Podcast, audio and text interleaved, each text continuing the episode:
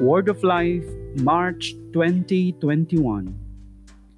Taken from the book of Psalms, chapter 25, verse 4.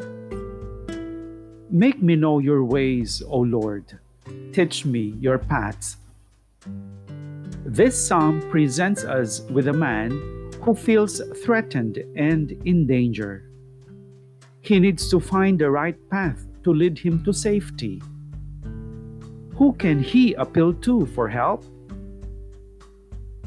Aware of his own frailty, he finally raises his eyes and cries out to the Lord, to the God of Israel, who has never abandoned his people, but has guided them on the long journey through the desert to the promised land. The experience of walking with God fills the wayfarer with a sense of hope once again. It is a special time of new intimacy with God, of trusting abandonment to His faithful love despite one's own infidelity. In the language of the Bible, the idea of walking with God also offers a lesson in life. It is a time for learning to recognize His plan of salvation. Make me know your ways, O Lord. Teach me your paths. Often, we walk along the roads of our self sufficiency, but then we find ourselves disoriented, confused, and made aware of our limitations and shortcomings. We would like to find a compass in life and the correct pathway to reach our goal. This psalm helps us greatly.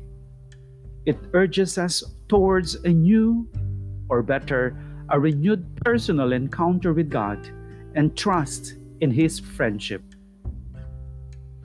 It gives us the courage to embrace His teachings, which constantly invites us to avoid remaining closed in on ourselves, to follow Him on the way of love, upon which He is the first to travel as He comes to meet us.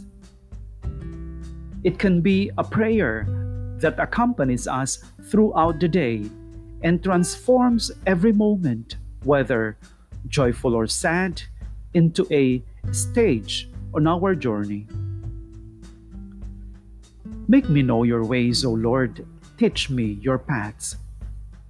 In Switzerland, Hedy, who is married and has four children, has been trying to live the Word of God for a long time. She is now seriously ill and knows that she is about to reach the goal of her journey on earth. Her dear friend Kathy tells us During every visit, even with the nursing staff, Hedy is always looking out for other people. She is always interested in other people, even though it is now very difficult for her to speak. She thanks everyone for being there for her and shares her experience with them. She is only love, a living yes to God's will. She attracts many people, friends, relatives, and clergy. Everyone is deeply impressed by her attention to all her visitors and by her strength, the fruit of faith in God's love. Focolare founder Chiara Lubich spoke of life as a holy journey. She states, It is a symbol of the path we travel towards God. Why not make of the only life we have a journey? a holy journey because holy is He who awaits us. Even those who do not have precise religious beliefs can make a masterpiece of their lives and, with great integrity, undertake a journey of sincere moral commitment. If life is a holy journey along the pathways of God's will, we should make progress every day. But when we stop, should we abandon the enterprise because we are discouraged by our mistakes? No. In these moments, the watchword is start again by putting all our trust in God's grace rather than in our abilities. And it's important that we walk together, united in love, helping one another. The Holy One will be in our midst, and He will be our way.